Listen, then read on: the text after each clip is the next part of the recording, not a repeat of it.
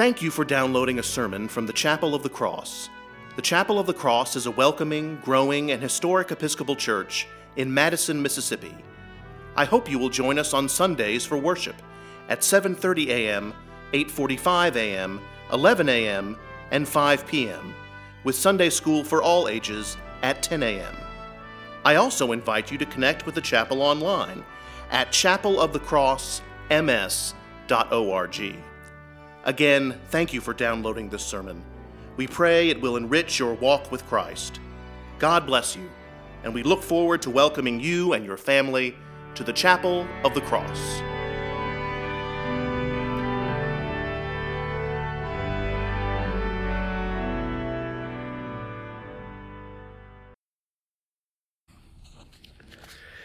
Do not say, I am only a boy, for you shall go to all to whom I send you, and you shall speak whatever I command you.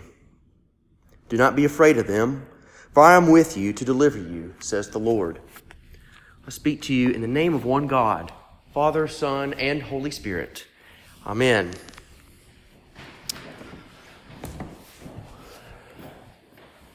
I delivered my first sermon in seminary at St. John's Episcopal Church in McLean, Virginia. That was my, my field education church when I was in seminary. And so the gospel lesson for that Sunday was quite difficult, and it being my first time to preach to, to St. John's, uh, to borrow a Super Bowl Sunday term, I punted to the Old Testament I deferred to the Old Testament reading that Sunday uh, to produce my sermon. And so it went as well as I, I think it probably could have. But um, later that week, I was with my mentor, and again, to borrow a Super Bowl Sunday term, we were breaking down the game film, and he was giving me advice and suggestions on my sermon and things I could work on, that sort of thing and he said, I, I noticed that you, you preached on the Old Testament, as if there was something wrong with that. And uh, I said, Yeah, it was my first time to preach at St. John's, and I found the gospel lesson quite difficult, and so I, I went with the Old Testament instead. He said, That's all well and good. He said, But just keep in mind, here's a little advice uh, for the future. When people come to church on Sunday, they expect to hear you preach on the gospel lesson. I, he didn't expound any further than that, and I didn't follow that up with any uh, questions as to why that was.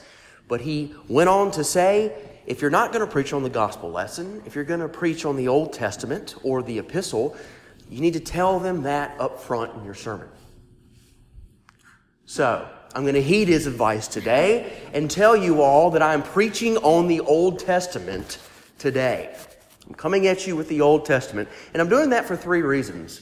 The first reason is that I can't remember the last time I preached on the Old Testament, and I'm quite fond of the Old Testament. And so, why not shake things up a bit, keep the folks here at the Chapel of the Cross on their toes, Everyone loves change, right? So why not change things up? And so I'm going to preach on the Old Testament. The second reason is that our Old Testament lesson this evening and for today is the calling of Jeremiah.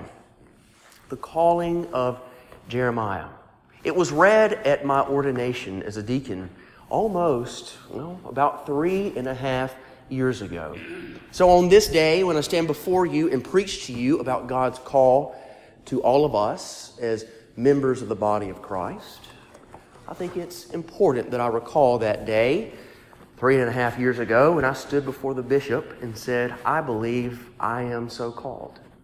I believe it is important to remember that day uh, when the bishop laid his hands on me and consecrated and appointed me to do Christ's work in the world here at the Chapel of the Cross.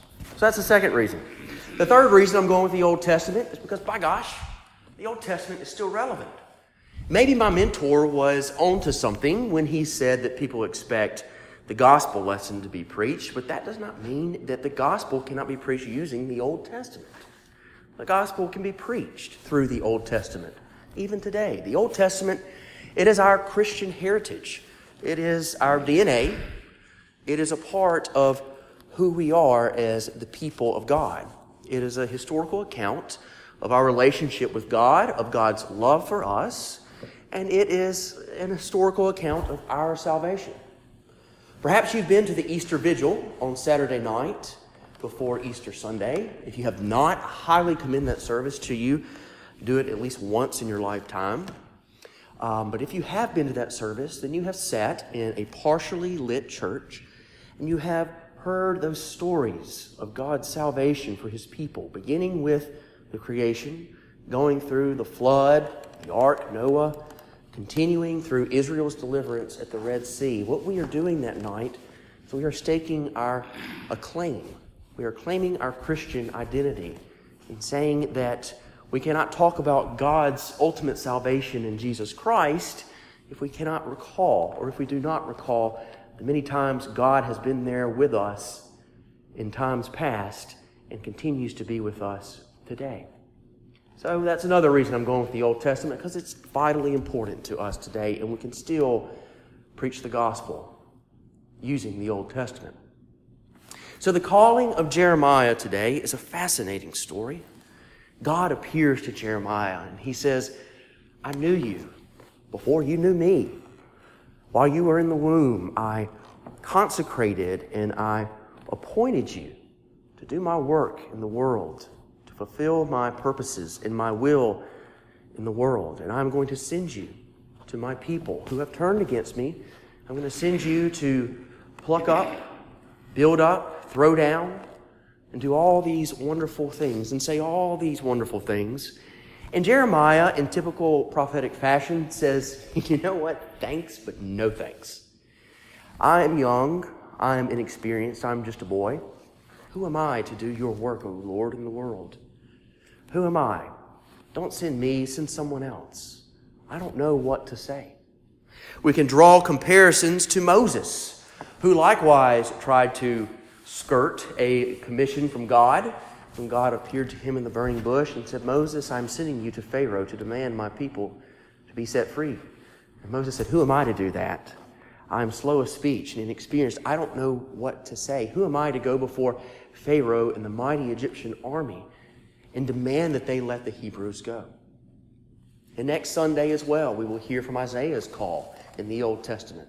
And even Isaiah said, Woe is me! I am a man of unclean lips, and I live among an unclean people.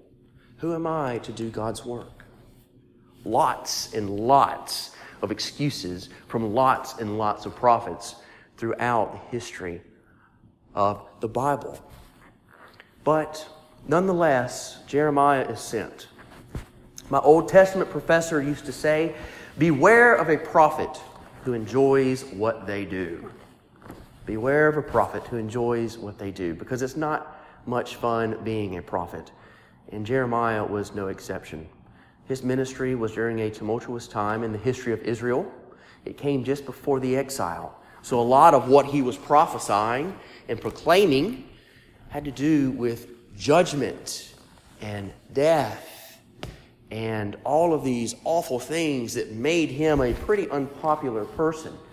So it stands to reason he would receive death threats, that he would be persecuted and ridiculed.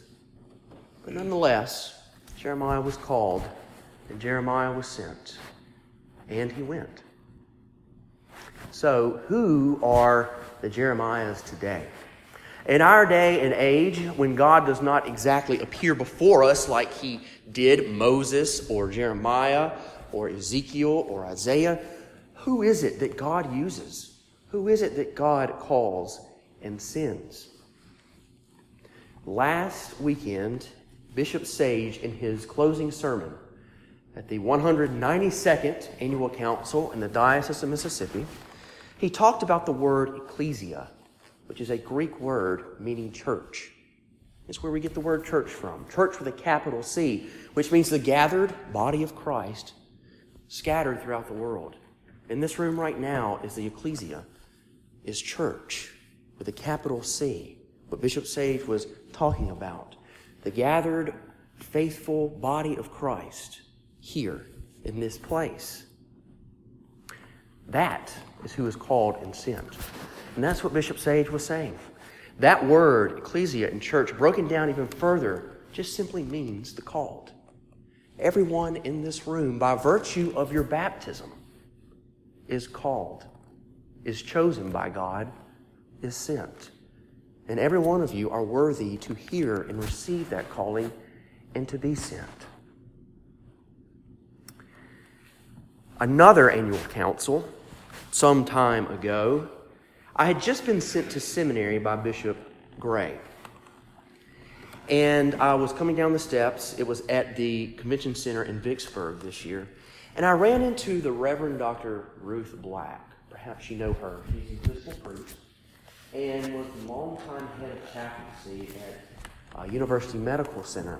And she was on the Commission on Ministry when I went through. And she is just a wonderful, sweet souled person.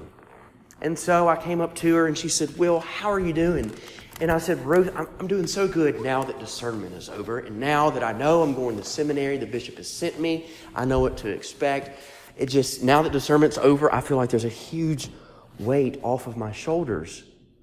And she grabbed my two hands and held them tightly and looked at me in the face.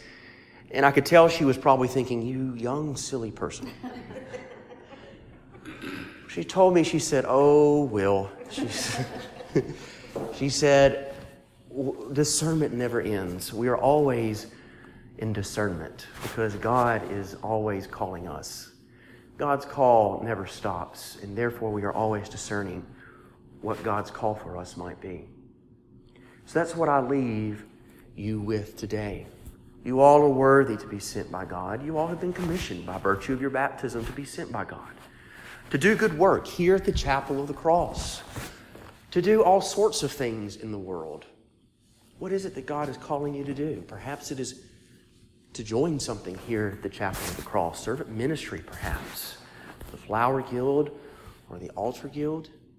Maybe it has something to do with your job, your vocation, what you do in your everyday life. Or perhaps it has something to do in the world.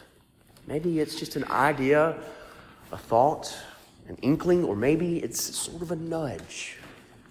What is it? You all are called and sent by God. What is it that God is sending you to do? What is it that God has chosen you to do? Amen.